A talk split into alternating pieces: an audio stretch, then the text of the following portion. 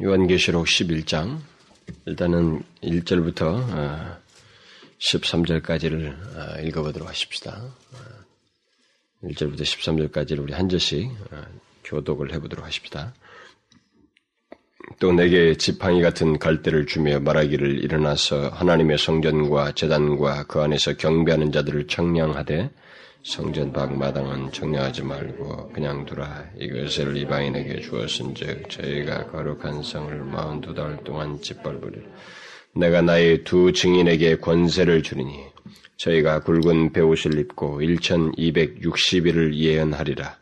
이는 이 땅에 주 앞에 섰는 두 감람나무 두 조대니 만일 누구든지 저희를 해하고자 한즉 저희 입에서 불이 나서 그 원수를 소멸할지니 누구든지 해하려 하면 반드시 이와 같이 죽임을 당하리라.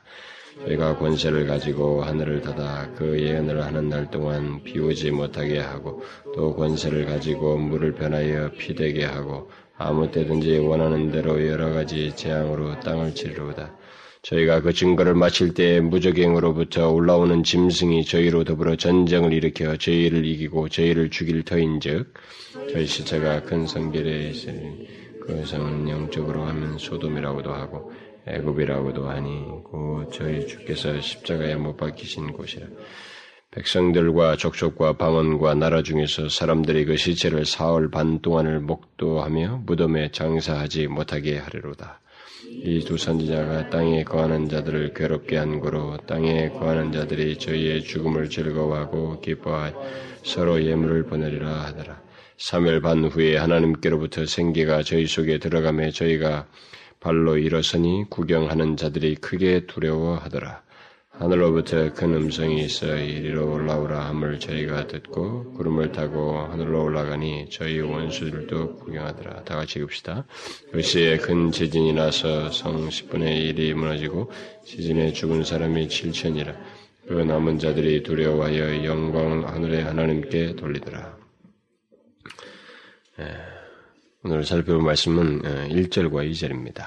또 내게 지팡이 같은 갈대를 주며 말하기를 일어나서 하나님의 성전과 재단과 그 안에서 경배하는 자들을 청량하되 성전 방마당은 청량하지 말고 그냥 두라 이것을 이방인에게 주었은즉 저희가 거룩한 성을 마흔 두달 동안 짓밟으리로다.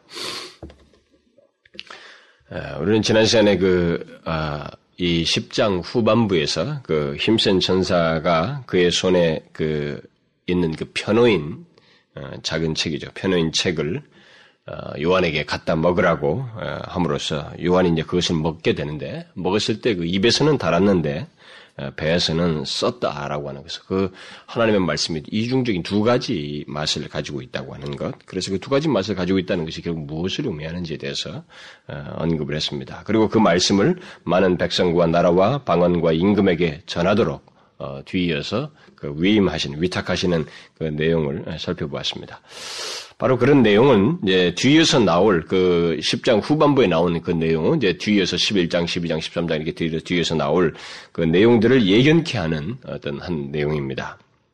그것은 결국 하나님의 말씀을 증거할 때, 증거하는 자는 그 요한이 받아먹고 전하도록 그 위임받은 그 말씀의 맛이 달고 썼던 것처럼 이 두 가지 맛을 가지고 있었던 것처럼 두 가지 경험을 하게 될 것이라고 하는 것을 시사한다고 그랬습니다. 그러니까 하나님의 말씀을 전하는 자에게 그 이 말씀은 에, 전하는 자에게 있어서는 단맛이 되지만은 에, 단맛을 내는 것이지만 에, 그 말씀을 전할 때 있게 되는 그 결과는 어, 쓴맛을 내는 그런 결과 아, 그것이 있을 것이라고 하는 것을 일차적으로 여러 가지 의미가 같이 복합적으로 있는데 어, 우선 가장 어, 핵심적인 것은 바로 그 내용이라고 하는 것을 언급을 했습니다. 근데 바로 그런 내용이 이제 뒤이어서 구체적으로 좀 더 상세하게 관련된 내용들이 11장부터 어, 딱 나옵니다. 그래서 최소한 13장까지 그런 내용들이 앞에서 지금 암시했던 이 내용이 이렇게 그 뒤에서 쭉 나와요. 그래서 먼저 그 11장 여기 1절부터 13절에서 달고 쓴 그 책의 말씀을 많은 백성과 나라와 방언과 임금에게 전하는 이 두 증인 얘기가 나오는데 그 두 증인과 그 두 증인이 그것을 이제 전할 때 어, 어떤 일이 있게, 되, 있게 되는지 이제 우리는 그, 그 내용들을 이제 뒤에서 이제 보게 됩니다. 이 내용은 결국 그 앞에서 그 어, 우리가 5장에서 어, 이 계속 지금 여러분들이 계속 전체 내용을 이렇게 쭉 어느 정도는 개관을 가지고 있어야 됩니다. 우리가 5장에서 보았던 것처럼 처음에 그 사도 요한이 그 어, 보좌에 앉으신 이 오른손에 그 딱 공인된 에, 책이 있었잖아요. 두루마리가. 네, 두루마리가 있을 때 그때 요한이 아무도 누가 이걸 뗄 수가 없다는 것 때문에 좌절하고 막 울지 않았습니까? 근데 바로 이제 그 책이 지금 공개되고 있는 것입니다. 이 그 책이. 그동안은 어, 인봉이 뗄 때마다 이렇게 일곱 인봉인데 그 인봉이 그 뗄 때마다 이제 재앙과 이것이 일어났었지만은 그러나 그 실제 그 내용은 아직 구체적으로 드러나지 않았었는데 이제 바로 그 내용이 결국 여기서 이제 어, 받아 먹고 쓴 내용이죠. 전하라고 하는 그 내용으로서 주어지고 있는데 그 내용이 실제적인 내용이 여기서 이제 공개되고 있다라고 어, 것을 우리가 지난번부터 제가 언급을 했는데 바로 그 내용들이 이제 뒤에서 나오는 것입니다. 그래서 오늘은 먼저 그 여기 이제 11장 1절부터 2절에 나오는 그 어, 성전 청량에 대한 내용만을 살피려고 합니다. 사실 저는 막 빨리 좀 가고 싶어요. 이렇게 왜냐면 어, 좀 이렇게 함께 이게 묶어서도 봐야 되기 때문에 이렇게 어떤 상세하게 보기도 해야 되지만은 이렇게 좀 함께 묶어서도 이렇게 봐야 되거든요. 좀 크게도 봐야 될 내용들이 있기 때문에 그리고 상세히 보면은 좀 전체를 보는 데서 우리가 놓치는 경우가 있기 때문에 좀 이렇게 좀 묶어서 좀 보고 싶은 마음도 굉장히 있는데 크게 그거 안 돼요. 이렇게 왜냐하면 내용들이 설명하기 이렇게 많고 어떤 것들을 그 어, 지나갈 수가 없고 그래서 그냥 단순히 말씀을 증가하는 것이 그냥 본문의 이 단어 뜻이 무엇이다 무엇이다 이렇게 마치 설명, 문자적인 의미만 설명하는 게 설교가 아니고 말씀 전하는 것이 아니기 때문에 성경 공부 시간이나 무슨 뭐 특강을 한다면은 강의를 한다면 그렇게 할수 있습니다. 그러나 말씀을 전하는 데 있어서는 그 뭐, 말하는 내용이 결국 실제적으로 우리에게 갖는 어떤 내용들과 그야말로 이렇게 에, 우리의 영혼에 타치된 어떤 내용들이 선포되어야 된다는 것이, 에, 것이기 때문에 그렇게 될 수가 없어요. 이렇게 단순히 설명만 할 수가 없어요. 설명할 것도 너무 많기 때문에 그래서 길게 하고 싶지만 하지 못하게 됩니다. 저도 준비하는 중에 결국 여기서 멈추게 되는데 왜 2절에서 멈추냐면 오히려 6절 정도에서 멈추면 저 내용이 또 나눠지 약간 나눠지기 때문에 6절 정도에서 멈춰도 돼요. 아니면 5절에서 멈춰도 되고 이렇게 되는데 사실상 더 내용의 구분상은 1절부터 13절의 내용 중에서는 두 개의 내용이 약간의 그 명확한 구분이 1절과 2절과 딱 나뉘고 3절부터 13절로 나뉘어요. 그래서 푸득불 그 아예 그 3절부터 시작해서 뒤에 있는 것을 함께 먹는 게 좋을 듯 해서 어, 오늘 그렇게 뭐 1절만 어, 2절만 간단하게 언급을 그래서 하려고 합니다. 아쉽죠. 제, 제, 제 뜻대로 되지가 않습니다. 이런 부분에 대해서.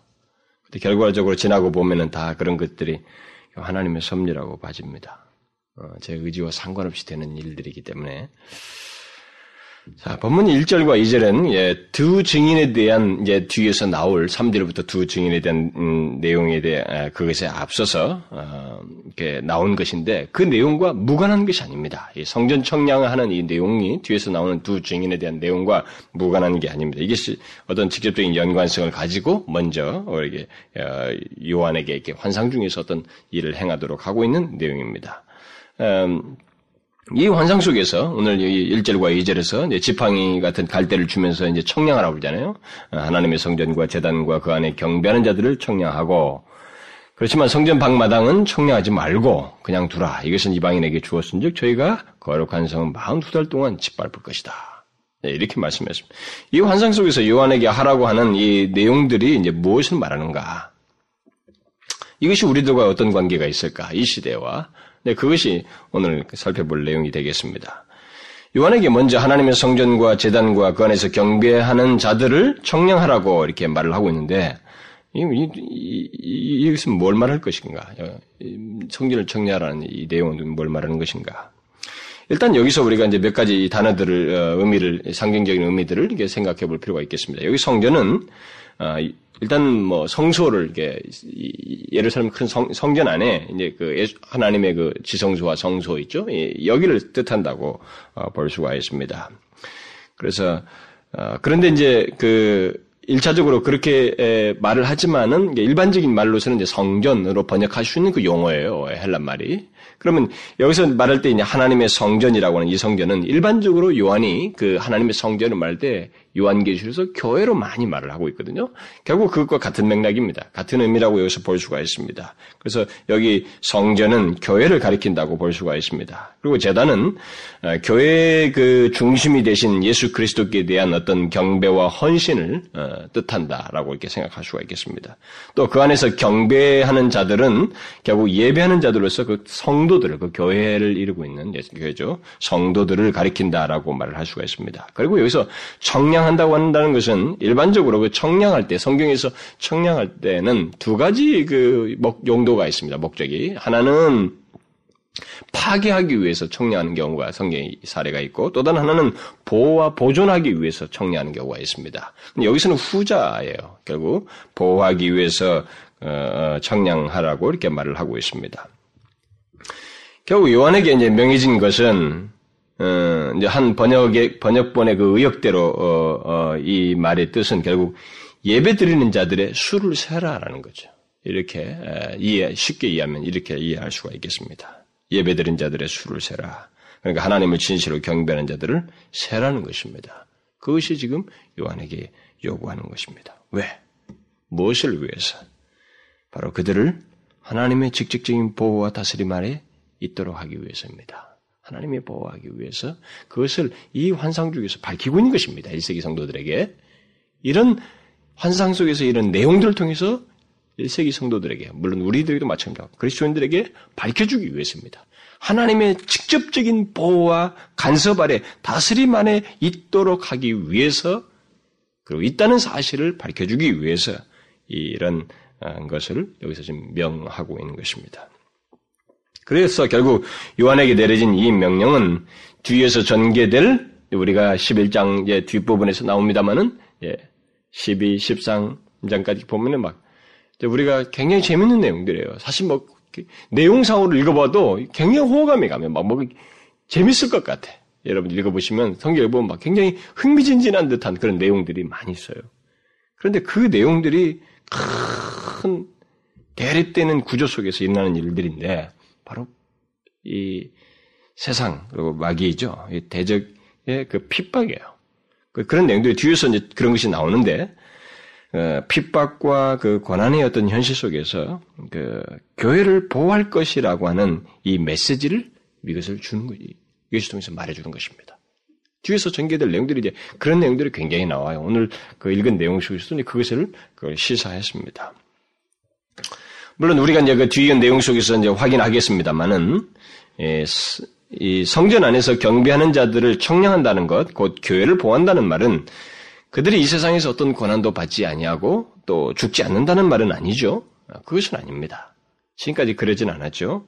그 말은 오히려 설사 많은 고난이 있고 어, 많은 어떤 그 순교하는 일까지 설사 있다 할지라도 교회는 결코 무너지지 않는다는 것입니다.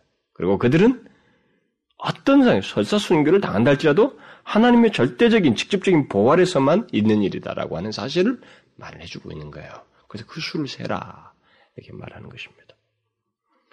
그러면 본문에서 그 성전 방마당은 청량하지 말고 그냥 그냥 두라.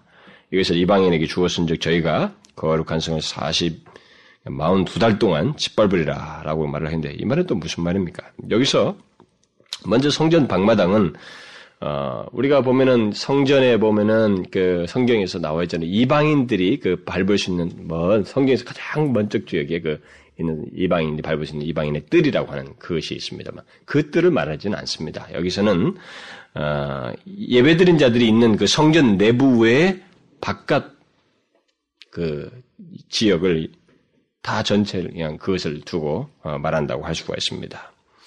그런데 그 성전 방 마당을 어, 이방인에게 주었은즉 저희가 거룩한 상을 42달 동안 짓밟으리라 이렇게 말을 하고 있는데 이것은 하나님께서 그를 경배하는 자들을 곧 교회죠. 교회를 보호하시긴 하지만 보호하시긴 하지만 어, 그 하나님께서 정하신 그 경계 안에서 이방인들이 곧 이 세상이 42달 동안 교회를 압도하는 힘을 가지고 교회를 향해서 그 힘을 행사할 것이라고 하는 것, 그 짓밟는다는 말이 그거죠, 결국. 핍박할 것이라고 하는 것을 시사하는 것입니다. 이게 계시를 통해서 1세기부터 말해준 내용이에요. 근데 여기서 이제 중요한 것은 어, 이방인들이 42달 동안 교회를 압도하는 교회를 이렇게 핍박하는 어떤 그런 힘을 갖는다고 하는 것이 어디까지나 하나님의 허락 안에서 있게 된다고 하는 사실입니다. 그래서 여기서 중요한 말은 주었은 즉이라는 말이에요.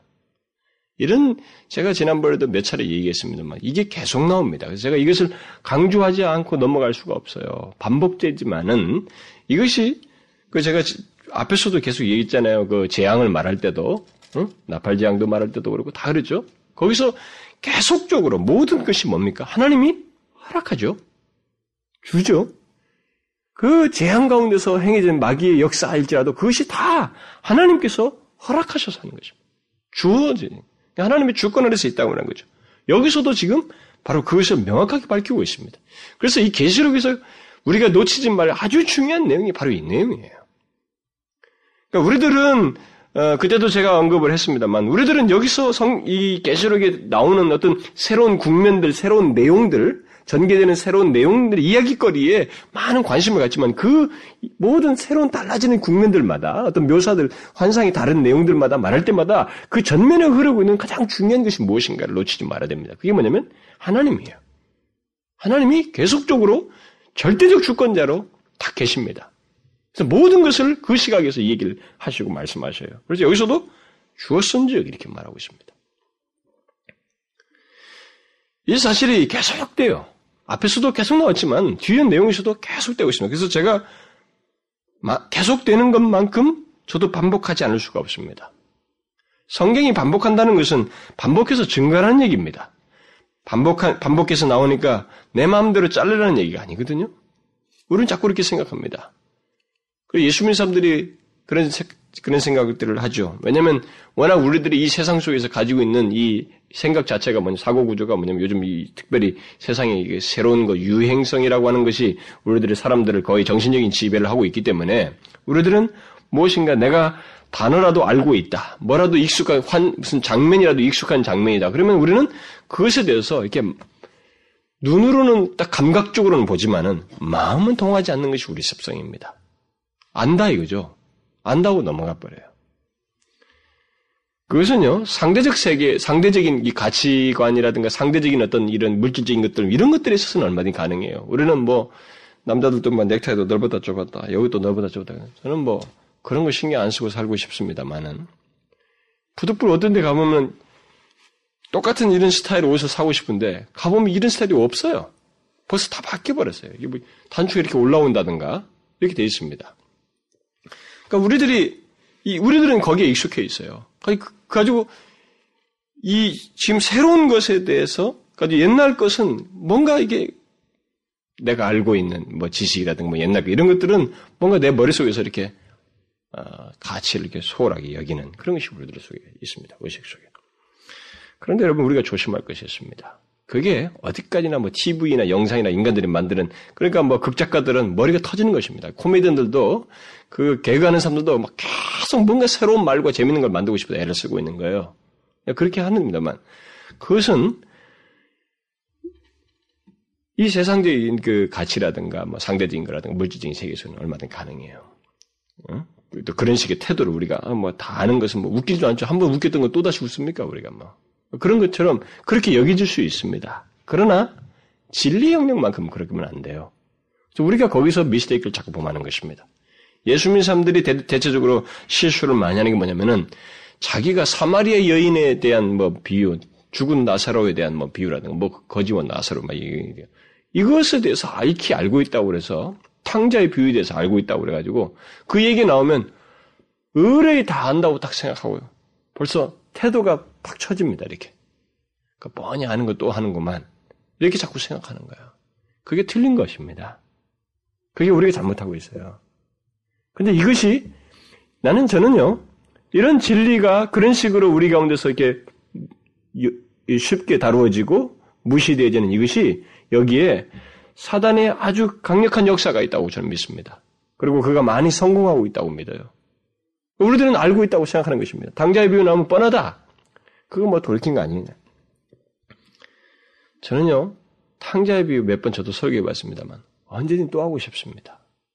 저는 아직까지도 그 탕자의 비유에 나오는 아버지의 그 심성을, 아버지의 마음을 정말 더 절절하게, 더 내가 깊이 체험적으로 알고, 이전, 뭐, 이전에 내가 깨달았던 거, 알았던 것보다 더 깊은 이해를 가지고 그 마음을 전하고 싶습니다.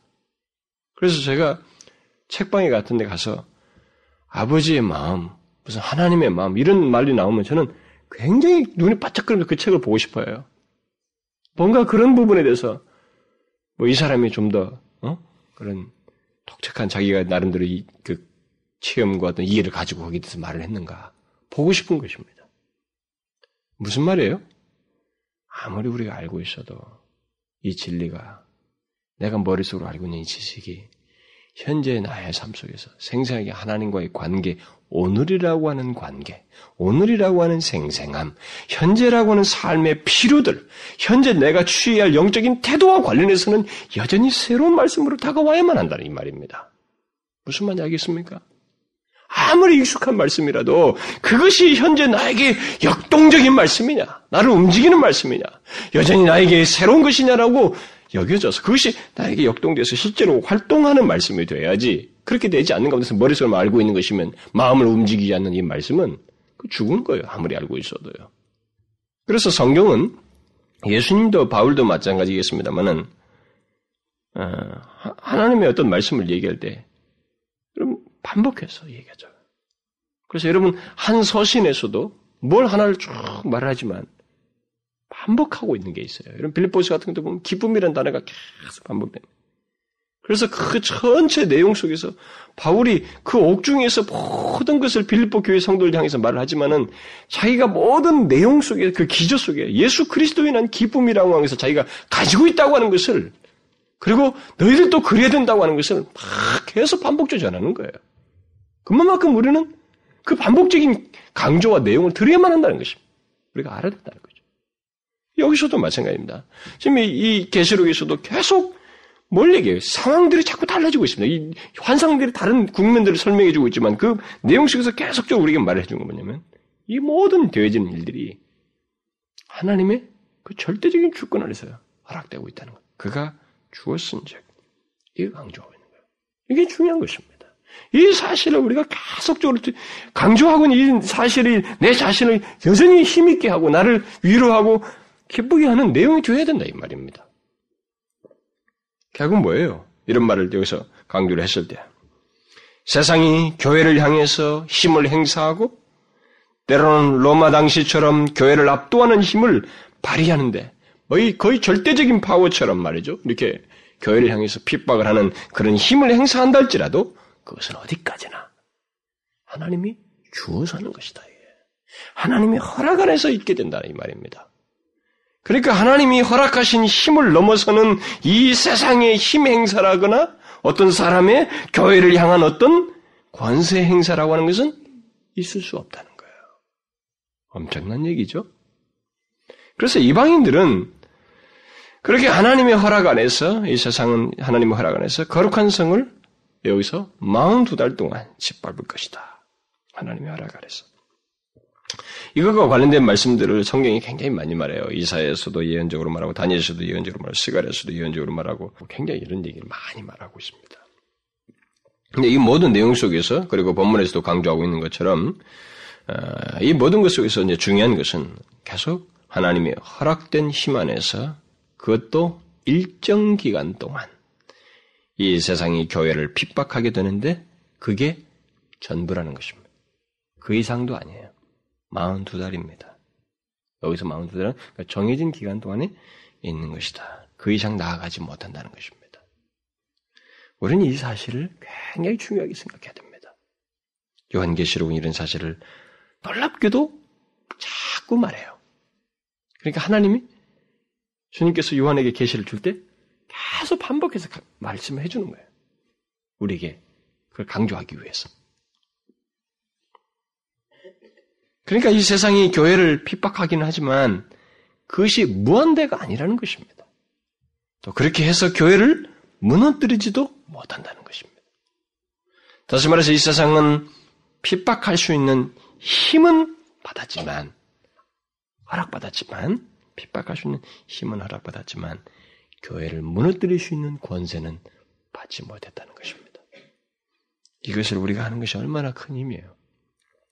그래서 본문에서 우리는 요한의 그 성전 청량이 분명한 구분을 지금 말을 해주고 있는 것을 놓치지 말아야 되겠죠. 구분을 하고 있잖아요. 정량하는 것과 정량하지 않는 것. 이런 구분을 하고 있다는 것은 그 이방인이 짓밟을 수 있는 범위가 엄연히 제한되어 있다고 하는 것입니다. 그래서 우리가 이 사실을 놓치지 말아야 된다는 거죠. 더욱이 본문은 성전이 짓밟히는 기간, 그 교회가 핍박을 받는 기간을 42달이라고 하는 제한된 기간으로서 분명히 말을 해주고 있습니다. 결국 이 같은 그 계시를 우리들에게 주시는 것은 이런 말씀, 이런 계시를 1세기 당시부터 그 우리 그리스도인들에게 해주시고 있는 것은 이 세상의 한계를 보여주는 거예요. 여러분 이 세상의 한계를 이렇게 보여주는 것이 여러분 뭘 의미하는지 압니까? 뭐 제가 우리가 여러 차례 이런 얘기 했습니다만 뭐 계시록에서 그런 얘기 참 많이 나오니까 이런 게 뭘 말하는지 아십니까, 여러분? 이걸 알면은요 이 세상을 사는 데서 달라져 버립니다. 여러분 이 세상 사람들이 이 세상의 한계를 알고 삽니까? 무한대를 바라보고 있습니다. 여러분 매년 뉴 밀레니엄 때도 무슨 뭐 뉴 밀레니엄 때는 뭐가 벌어진다, 새해에도 뭐가 달라진다면서 인간들이 계속 뭔가 새로운 것을 하지만은 인간들은 뭐 생각, 일반적인 생각을 가지고 있는 게 뭡니까? 이 세상의 한계를 생각 안 합니다. 끝까지 계속 뭔가를 할 수 있다라고 하는 그 생각에서 밀고 나가요. 그게 무슨 어떤 능력의 한계 정도가 아니라 이 세상이 마치 끝없이 계속될 것처럼 착각들을 하고 있다는 거죠. 그러니까 자기도 돌아보지도 않고 죄라고 하는 실체의 중요성도 생각지 않냐고 인간의 구원의 필요조차도 그렇게 절박하게 느끼지 못한 것입니다. 그래서 개인적으로 어떤 큰 위기를 접했을 때는 한 번쯤 생각해 볼까. 그것조차도 되지 않죠, 사실. 세상의 한계를 보내주는 거예요. 이런 것을 통해서. 예, 요즘 뭐 인간들이 이제 조금 발달된 의학을 가지고 무슨 뭐 인간들이 그냥 무병장수할 수 있는 것처럼 이렇게 막 떠들어대는데 여러분 그 아무리 발달해도 지금 혜택 못 받고 죽어가는 사람들이 수천 수만이에요. 뭐 선진국 의술이 발달한 나라조차도 그렇습니다. 그러나 의술이 발, 의술 발달된 의술이 접목되지 않은 아프리카나 이 가난한 지역은요, 그런 거 있는지도 없는지도 모르고 수도 없이 죽어갑니다. 50도 못 넘기고 죽습니다. 아프리카는 평균 수명이. 우리가 지금 다들 착각하고 있는 것입니다. 이게 붕 뜬 공상적인 그 생각 속에 우리가 가지고 무슨 뭐 이제 인간 뭐 유전자 조작 뭐, 뭐 어쩌고 저쩌고 지금 뭐 나오잖아요. 무슨 뭐 그 종교죠, 종교. 애기 지금 뭐 만들었다는 게 종교잖아요. 그래서 그 인간의 그 원, 저는 외계인이라고 하는 그런 그걸 믿는 종교에서 저렇게 아 뭐 떠들어대고 있는데, 근데 보십시오. 그게 다 자기들이 다 착각하고 있는 거예요. 뭐 그다없이 그 계속될 것이라고 하는 거. 인간은 몇백 년이라도 살 것처럼. 이게 한계를 못 보는 거예요. 근데 여러분 보시죠. 이 세상이 지금 막 흘러가지만 하나님은 다 한계를 두고 있어요. 이걸 계시해 주고 있잖아요. 이세기 성도들에게, 우리 그리스도인들에게. 이것을 보라는 거죠. 이것을 보고서 알고, 이것을 말이죠. 그냥 이론적으로 아는 게 아니라 실제로 알고 그것이 주는 의미가 나와의 관련성들을 알고 하나님을 찾아서 주님을 소중히 여기고 주님을 삶의 중심에 두고 사는 것과 살지 못하는 것 사이가 엄청나게 큰 차이가 있다고 하는 것을 결국 복선적으로 우리에게 말해주고 있는 거죠. 이런 한계를 말해줬을 때. 그래서 교회를 크게 대적하는 일이 뭐 이 세상으로부터 있다 할지라도 그런 권세와 활동이 제한되어 있다. 그리고 그 제한은 바로 교회, 우리 그리스도인들을 위해서 아, 하나님께서 가시고 있는 제한이라고 하는 것. 우리를 위하시는 하나님께서 정하신 제한이라고 하는 것, 뭐 그것을 여기서 계시해주고 있는 겁니다. 저는 때때로 성경을 이렇게 살피다 보면 어, 어떤 말씀을 보다가도 저는 하나님의 그 정말 말할 수 없는 자비와 정말 은혜를 이렇게 섬세하시다고 그럴까요? 자애롭다고 해야 될까요? 그러니까 인간의 언어로, 우리의 용어로 표현을 하신대. 결국 인간을 이야기해서 하나님이 우리와 똑같은 육신도 입고 오셨지만 그렇기도 하셨지만 그리고 모든 그가 육신을 살고 계셨을 때 왜 전후를 통해서라도 구약이든 그 이후든 간에 모든 이 기록된 말씀 속에서 우리들에게 자신의 그 뜻을 표현하시는 데 있어서 그 내용의 기저에서 보면은 하나님이 우리에게 참 배려를 깊이 하시고 있다고 저는 봐요. 하나님이 지극히 자비로우시다, 자비로우시다고 하는 것을 저는 절절히 그게 느껴지게 됩니다. 그 제가 여러분들에게 그 몇 차례 그 심판에 대한 얘기라든가 뭐 어, 그런 얘기 할 때도 그랬잖아요. 저는 하나님의 그 공의의 심판조차도 그 사랑의 사랑으로 보여요. 저는 사랑 큰 그의 사랑의 기조 속에서 옳은 것을 지키시고 구분하셔서 나중을 원상 궤도로 돌이키려고 하는 그분의 강한 사랑의 의지 안에서 행해지는 심판이고 공의라고 하는 것이 저는 그렇게 보여져요. 그래서 우리들도 자식들을 훈계하고 막 그럴 때도 똑같은 똑같아야 돼요. 아버지 하나님을 닮아야 됩니다. 그렇게 그 사랑 안에서 정말 힘들지만 이렇게 정말 때릴 줄 알고 바르게 세우려고 하는 그런 것이 있어야 돼. 때리지 않는 것이 사랑이라고 그저 감정적으로만 하는 그런 부모들은 사랑이 뭔지도 모르고 아무것도 모르는 거죠. 이런 데서도 보게 되면 이런 내용들을 우리에게 말할 때 하나님께서 이 제한을 두시는 것이 결국 우리를 위한 거예요. 교회를 위해서 제한을 두시고 있다고 하는 것을 보게 됩니다. 그래서 이 같은 하나님의 제한은 우리를 대적하는 세상의 한계와 함께 하나님의 보호 아래에 있는 교회의 영광스러움을 동시에 이렇게 보여주는 것이, 나타내 주는 것이죠. 그래서 우리는 하나님의 절대적인 주권 아래 있는 교회, 곧 그 절대적인 주권 아래 있는 그리스도를 믿는 우리 자신들, 바로 그것을 이런, 이런 환상을 통해서 보아야 됩니다. 그럴 때 우리가 얼마나 영광스러워요. 그리스도의 교회가 얼마나 영광스럽습니까? 자, 그러면 여기서 이, 에, 이 거룩한 성이 짓밟히는 마흔 두 달이라고 하는 기간이 그럼 구체적으로 무엇을 말하는가라는 겁니다. 무엇을 말하는가? 어떤 기간을 말하는가? 눈치가 빠른 사람은 이 마흔 두 달이 뒤에서 계속 나오고 있는 것을 아마 발견했을지도 몰라요. 오늘 읽은 내용 속에서도. 11장 어, 3절에서 1260일이 나오죠. 그게 달로 계산하면 42달입니다. 그리고 이제 12장에 가면은 또 12장 6절에서도 1260일이라는 말이 다시 나오고 또 12장 14절에 가서는 한때, 두때와 반때라고 하는 이런 말이 나옵니다. 여기서 한때는 1년이에요. 그러니까 한때, 두때 반이니까 3년 반, 3년 반, 세 때 반이니까 3년 반이거든요. 3년 반은 42달입니다. 성경 지식이 있는 사람은 여기 한때, 두때 반, 또 반때라고 하는 이 말이 다니엘서에서 나오고 있다고 하는 것을 알 거예요. 다니엘서에 이것이 또 나옵니다. 예언적으로서 나온 거죠. 그래서 42달이 나옵니다. 13장에도 또 42달이라는 단어가 또 나오고.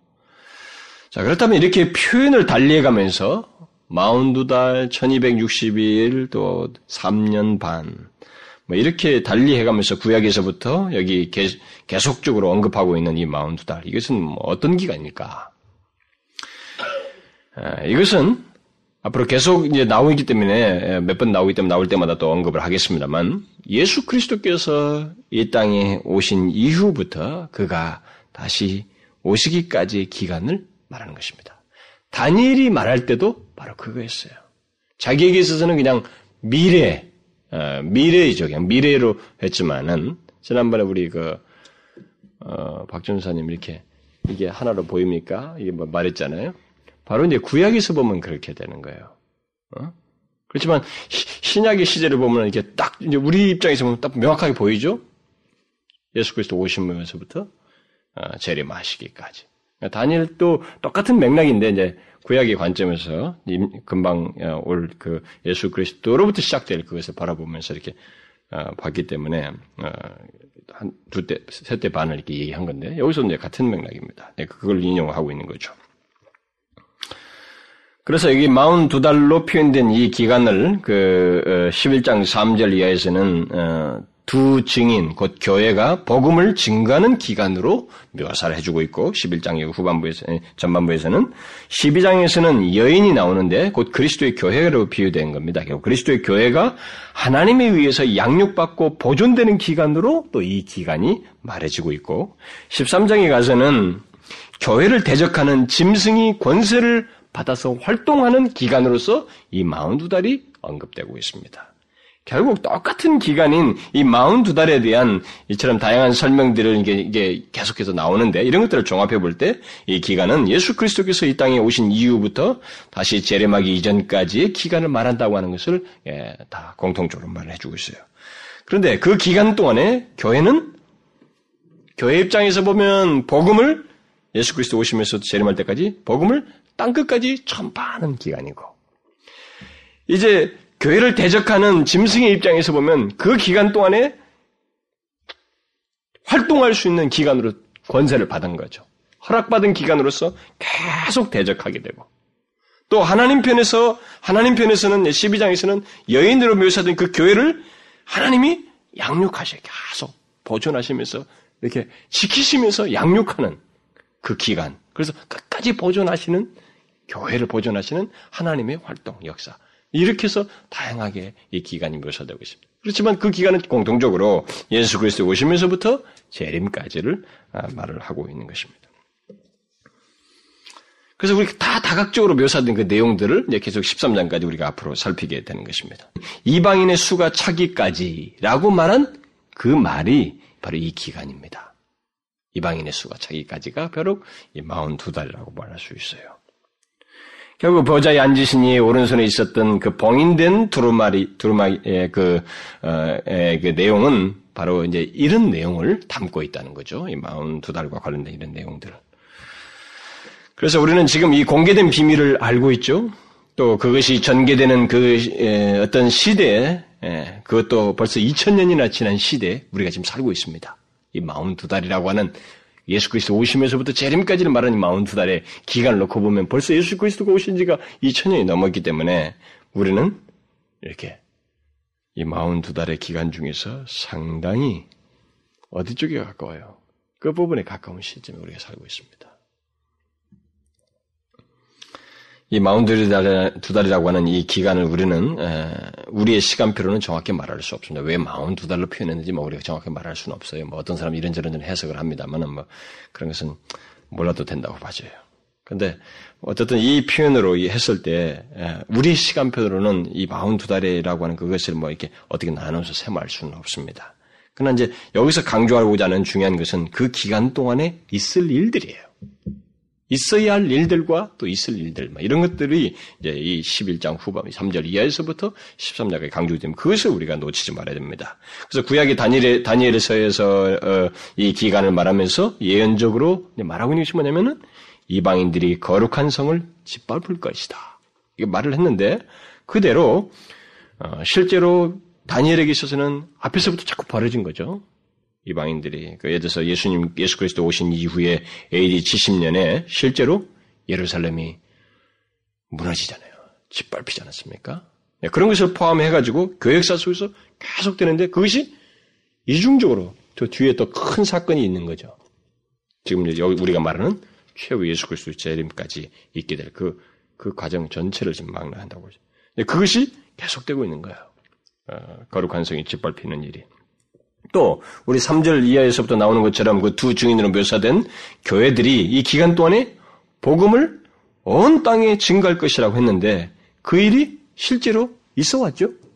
그 일이 실제로 왔습니다. 지금까지 우리가 예수 그리스도 오신 이후로부터 지금까지 계속적으로 복음이 전파되어서 수없이 많은 민족들이 나라가 지금 어떻게 됐습니까?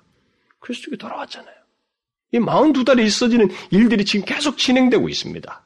그리고 우리는 누구보다도 그것의 명확한 자료들을 다 가지고 있어요. 굉장히 많이 진척되고 있죠.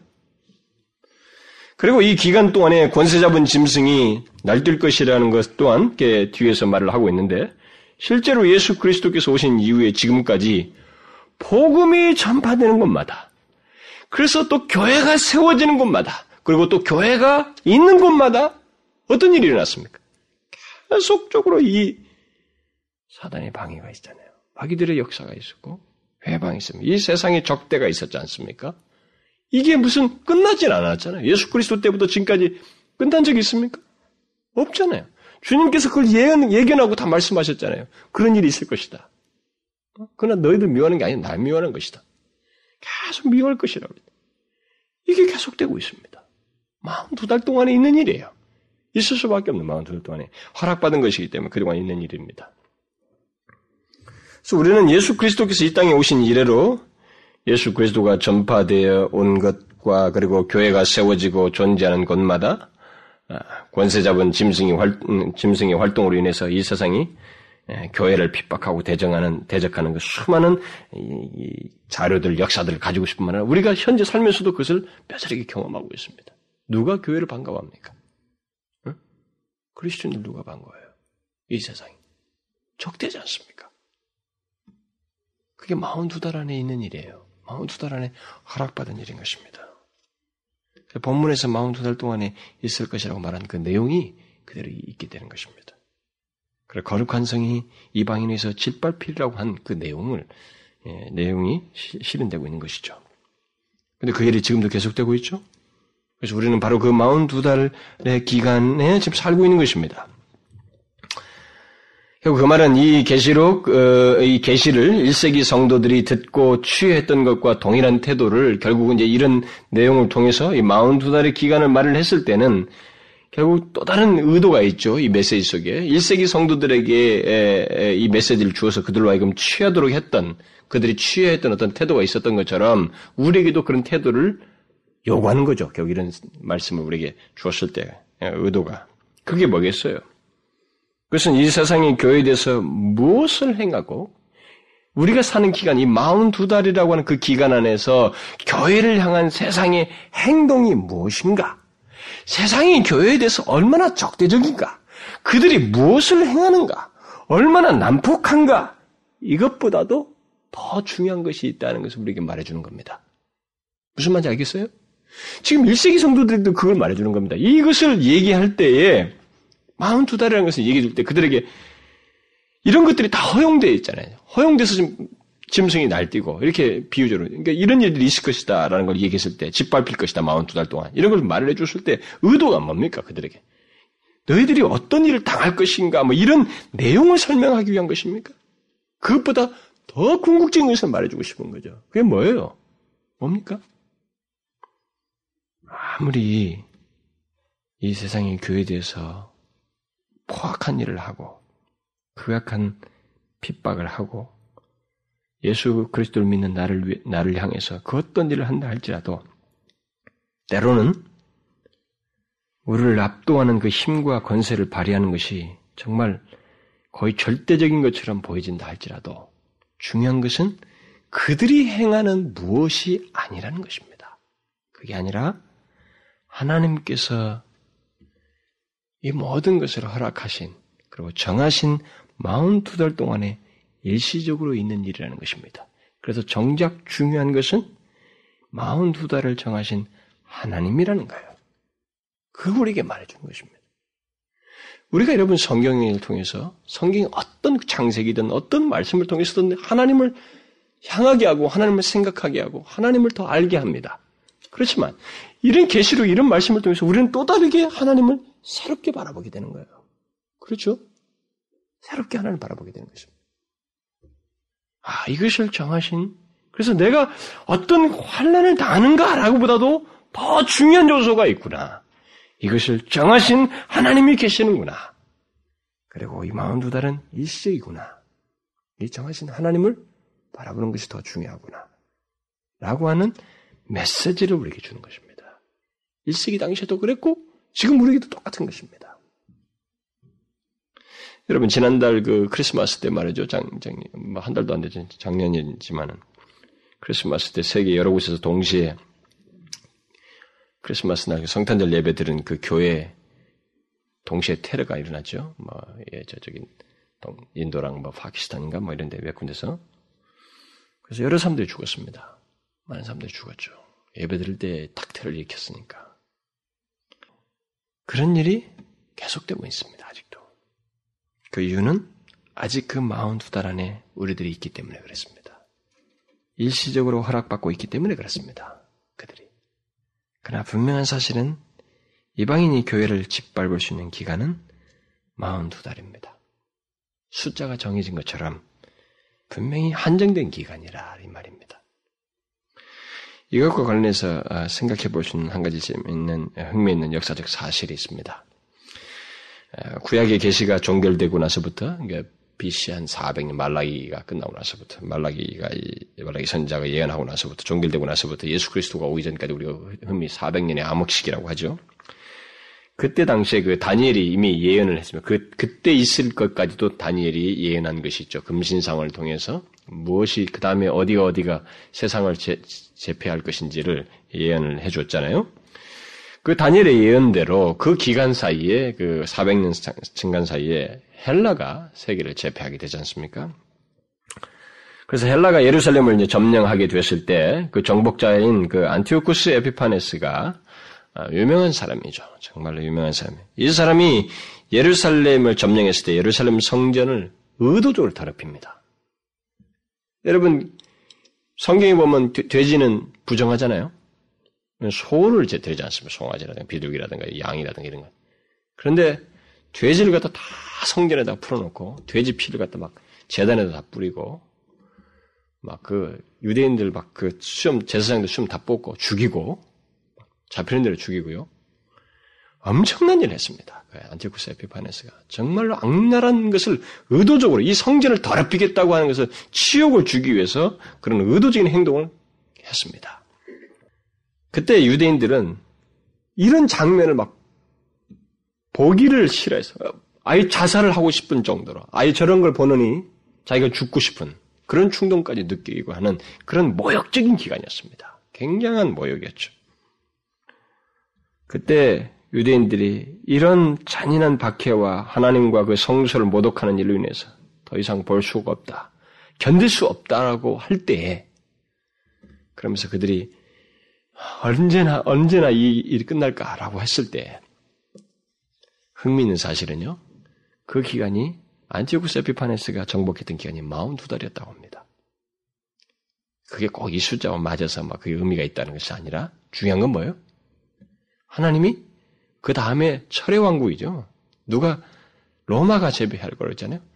안티오쿠스 에피파네스를 영원히 계속 두지 않는다는 거죠. 하나님이 정하신 때가 있다는 거예요. 정하신 기간이 있다는. 이들이 유대인들이 그들이 그렇게 고통받고 힘들었던 그 공포스러운 그 기간조차도 정해진 기간이단 말이죠. 그것을 맛을 보았지만 그것이 영원히 지속되는 것은 아니다라는 것입니다. 일정한 기간 동안 있는 일이다라고 하는 사실을 아, 말해주는 하나의 분명한 사건의 역사 속에 있었습니다. 그래서 하나님 백성들이 겪는 시련은 결코 무한정 계속되는 일은 없습니다. 우리가 이 사실을 알아야 됩니다. 이건 개인적인 차원에서도 마찬가지입니다. 이 교회, 여기 성경에서 나오는 역사 속에서 있는 하나님 백성들의 그 교회, 이런 것과 관련해서도 같은 맥락이지만, 결국 교회, 하나님의 백성인 우리 개인의 차원에서도 마찬가지요. 하나님은 그의 백성들을 무한대로 환란받게 하지 않습니다. 그런 일은 없어요. 무한대로 환란받게 하지는 않습니다. 하나님은 항상 기간을 정하십니다. 일정한 기간 동안 그런 시련을 허락하시고 그 이후에는 구원을 경험케 하셔요. 구원에 이르게 하십니다. 설사 곧 환란이라든 어떤 큰 박해를 받다가 죽더라도 하나님은 그에게 있어서는 정한 기간만 하게 하셔요. 그래서 그에게는 구원을 경험케 하십니다. 하나님의 은혜와 위로와 축복을 경험하게 하십니다. 하나님은 모든 그의 백성들에게 무한대로 고난을 겪게 하지 않습니다. 감당할 수 없을 만큼 어? 그렇게 무한대로 우리에게 환란을 허락하지 않아요. 하나님은 정하십니다. 그 부분에 대해서. 이것을 우리가 개인적으로도 알아야 돼요. 그러나 앞으로 이 사실을 계속해서 뭐 보게 될 것입니다. 42달에 대한 그 반복적인 묘사들이 결국 이제 그런 사실들을 많이 시사하기 때문에 우리는 그렇게 적용할 수 있죠. 근데 중요한 것은 이런 사실을 우리가 얼마나 믿고 알고 사는가라는 거예요. 여러분, 하나님께서 우리를 위해서, 우리를 위하시는 그 어떤 목적 아래서 정한 기간 안에서 우리를 이 세상, 이 세상으로부터 어떤 적대와 반대와 어떤 핍박을 받도록 하시고, 또 우리가 받는 고난조차도 일정한 기간 동안만 허락하신다고 하는 이 사실을 알고 사십니까? 이 사실을 알고 살면 다르죠. 그러니까 1세기 성도들에게 이것을 알려주는 것은 그들에게 다르도록 하기 위해서요. 그러니까 예수 믿는 사람들 중에도 개인적인 고난을 겪는 사람들이 있잖아요. 그 사람들이 막 막 하나님 얼마나 이게 오래됩니까? 막 불평한다. 근데 사실 지나놓고 보면요. 그 기간이 쫙 지나가는 기간이에요. 근데 막 그때는 막 그 사람이 끝이 안 보이는 것처럼 막, 막 날립니다. 심지어 어떤 부분은요. 하늘이 두 조각 나도 그런 일은 없을 것입니다. 라고 단언까지 했어요. 음? 그렇게 자기들이 확신하는 거예요. 하나님은 온데간도 없고 하나님을 제껴놓고 그렇게 확신하는 거예요. 그런 일은 일어나지 않을 것입니다. 그만큼 자기에게는 무한대로 이른 시련의 기간이 계속될 것이라고 생각했다. 그런데 여러분, 하나님이요. 어떤 사람에게는 10년, 어떤 사람이 20년, 심지어 40년이라도 그 사람이 임종하기 전에라도 그런 일을 하셔요. 정한 기간이 있습니다. 그리고 그 과정 속에는 그 상대 있잖아요. 그 상대. 시련이 겪으면 시련을 겪는 우리 있잖아요. 나를 또 성숙시키는 하나님의 신비스러운 뜻도 있습니다. 정한 기간 안에서. 우리는 이 사실을 알아야 됩니다. 그것을 알고 살아야 돼요. 무한대로 계속되는 거 아닙니다. 하나님은 사, 42달을 정하신 것처럼 개인에게서도 마찬가지고 주위 백성들을 위해서 정하신 기간이기 때문에 초점이 하나님의 백성이에요. 교회입니다. 교회를 위해서 42달을 정하신 거예요. 그래서 우리는 우리가 이 세상에서 겪으면서 아무리 많은 핍박과 배척을 받는다 할지라도 우리에게 중요한 것은 우리가 처한 그런 상황과 처지와 어려움 정도보다도 그 모든 것을 제한하시면서 아시고 계시고 허락하시는 하나님의 주권과 그분의 판단에 대해서, 그분의 뜻에 대해서 우리는 존중할 줄 알아야 돼요. 감사할 줄 알아야 됩니다. 의지할 줄 알아야 됩니다. 신뢰할 줄 알아야 돼요. 이것을 알고 이 세상을 사는 것이 어떻겠어요, 여러분? 얼마나 큰 위로가 되겠습니까? 1세기 성도들이 얼마나 큰 위로가 되겠어요? 우리에게도 마찬가지입니다. 이런 것을 말씀해 주셨을 때 우리에게 주는 위로가 얼마나 큽니까? 그리고 미래가 어떻게 이해가 됩니까? 다르게 보이죠. 이걸 모르는 것과 아는 것 사이에 얼마나 큰 차이가 있습니까? 이 사실을 알고 사는 것과 모르고 사는 사이가 얼마나 큰 차이가 있어요. 이걸 여러분 잊지 마십시오. 여러분과 저 개인에게도 마찬가지입니다. 우리 교회 전체 역사에도 그렇고 하나님은 주권자로 계셔요. 아무리 나를 향해서 뛰고 날아봐도, 교회를 향해서 뛰고 날아도 그의 허락 아래서 있는 것입니다. 그 주권 안에서 있어요. 정한 기간입니다. 그래서 더 중요시 여기에 될 내용이 있다면 그건 하나님이에요. 환경에 요동할 것이 아니라 그것을 허락하시고 제한을 두시고 있는 하나님이 계시다고 하는 것을 기억하고 사는 것입니다. 아시겠어요? 저는 그것이 큰 위로입니다. 하나님이 계시잖아요. 내가 비록 이렇게 힘들어도 이것을 아시는 하나님이 계시다고 하는 것이 가장 큰 위로입니다. 기도합시다. 아버지, 감사합니다. 우리를 향한 하나님의 분명한 마음이 있고, 분명한 판단이 있으시고, 또 하나님의 그 절대적인 주권 아래서 모든 것을 허락하시며, 그 가운데서 우리를 위하시는 뜻을 품고 제한을 가하시고 모든 환란과의 시련조차도 정한 기간 안에서만 허락하시는 하나님의 그 분명하신 우리를 향한 마음을 인하여 감사드립니다. 오 하나님, 우리가 사는 이 세대 속에서 우리가 겪는 것이 무엇이다 할지라도 그것보다도 제한을 두시고 우리를 위하시는 하나님을 기억하고 감사하며 주를 더 의지하는 저희들 되게 하여 주옵소서. 요동하지 아니하고 변절하지 아니하고 하나님께 대한 중심을 두고 살아가는 저희들 되게 하여 주옵소서. 예수 그리스도의 이름으로 기도하옵나이다. 아멘.